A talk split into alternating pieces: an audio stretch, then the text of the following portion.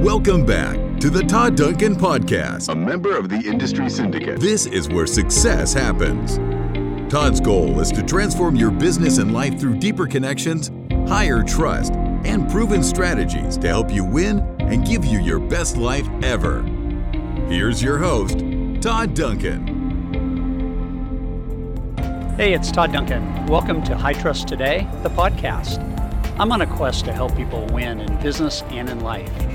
To do that, I know they must trust themselves, their relationships, their business, and they most certainly must trust their future.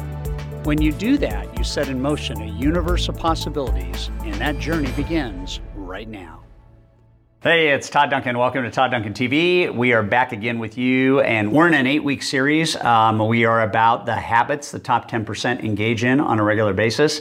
And this particular habit is one of my favorite habits. They have the ability to say no and walk away. They have the ability to say no and walk away.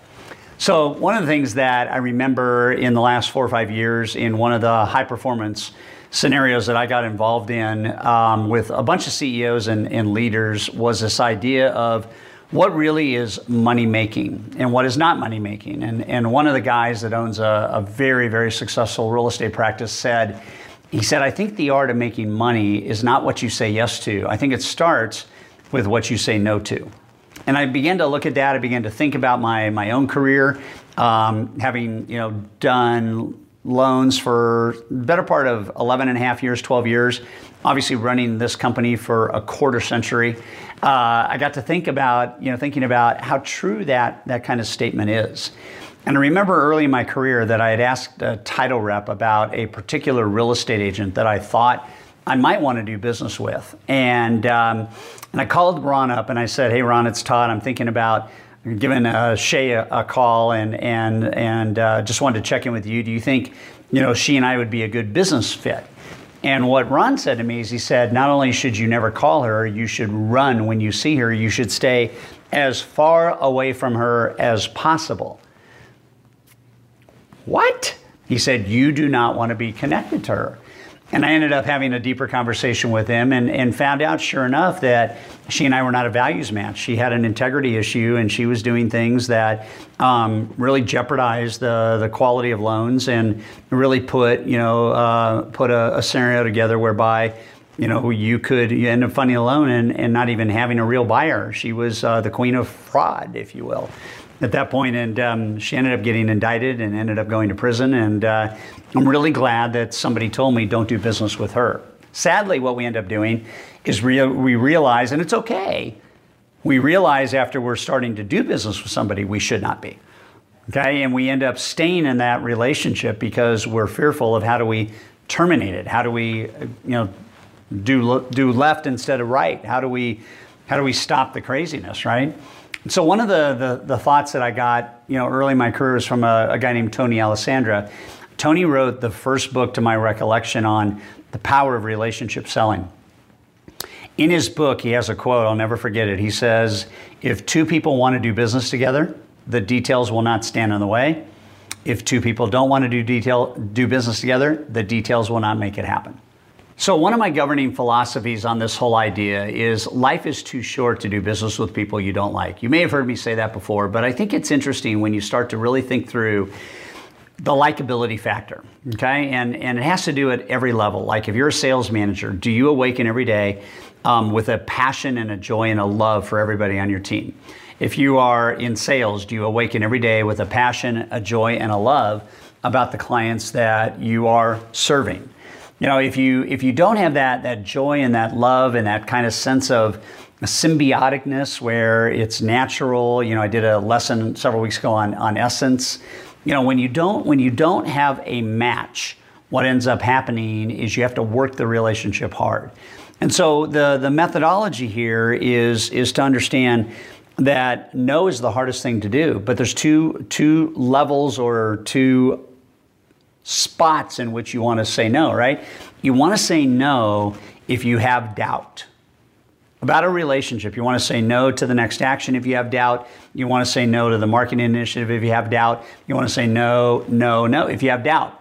You clarify doubt in a day, great, go. If you clarify doubt in a week, great, go. But if you don't ever clarify doubt, then it's probably a signal that you probably shouldn't continue to engage with that person. But the other time that you say no is after you've engaged and you kind of wish you hadn't, right?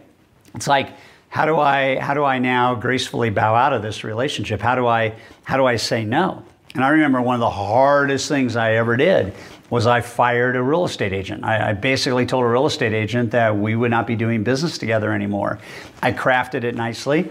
I practiced it. I got good at what I was going to say. Probably spent an hour just on this idea of how do I say goodbye to you. And I remember when I when I when I called her and I said, you know, listen, I'll just I'll throw in Paul. Name was not Paul. Hey, Paul, it's Todd. Hey, I just wanted to check in with you. I spent a couple hours this weekend kind of evaluating my business and really evaluating our, our relationship. And um, I just need you to know I cannot give you the level of service that it seems like you need as a real estate professional. It's not that you're good or bad or I'm good or bad. It just means I can't do what you need me to do. So rather than modify my entire business, I want to thank you for doing business with me over the last couple of months. And I want to encourage you to find a lender that can give you the kind of service you actually want. Hard, hard, hard, hard, hard. Why?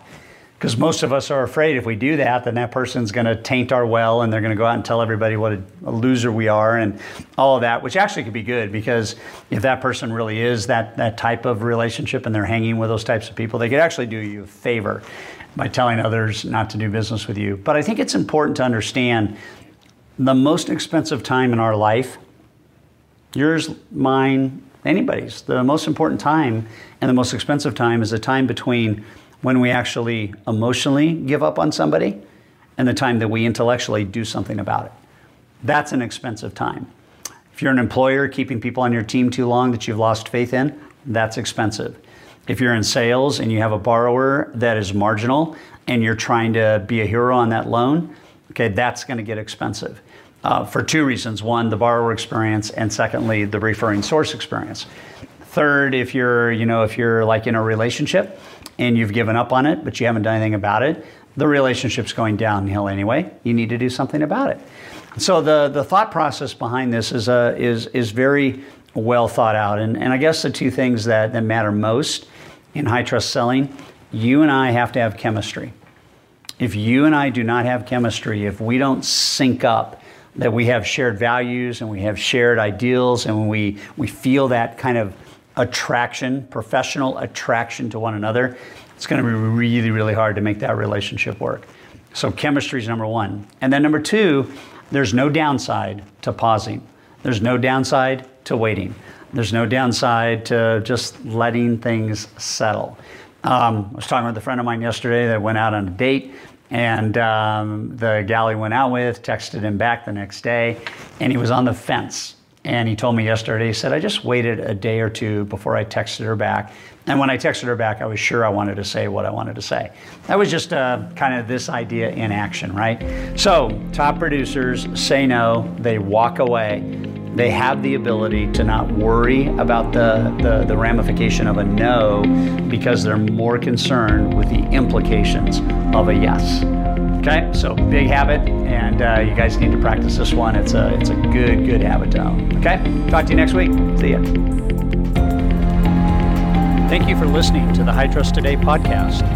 If you want to make this year your best year ever, double, triple, or even quadruple your volume and performance, then I want you to click the link for your ticket to Sales Mastery in the show notes to find out how you can make more money in less time with less stress.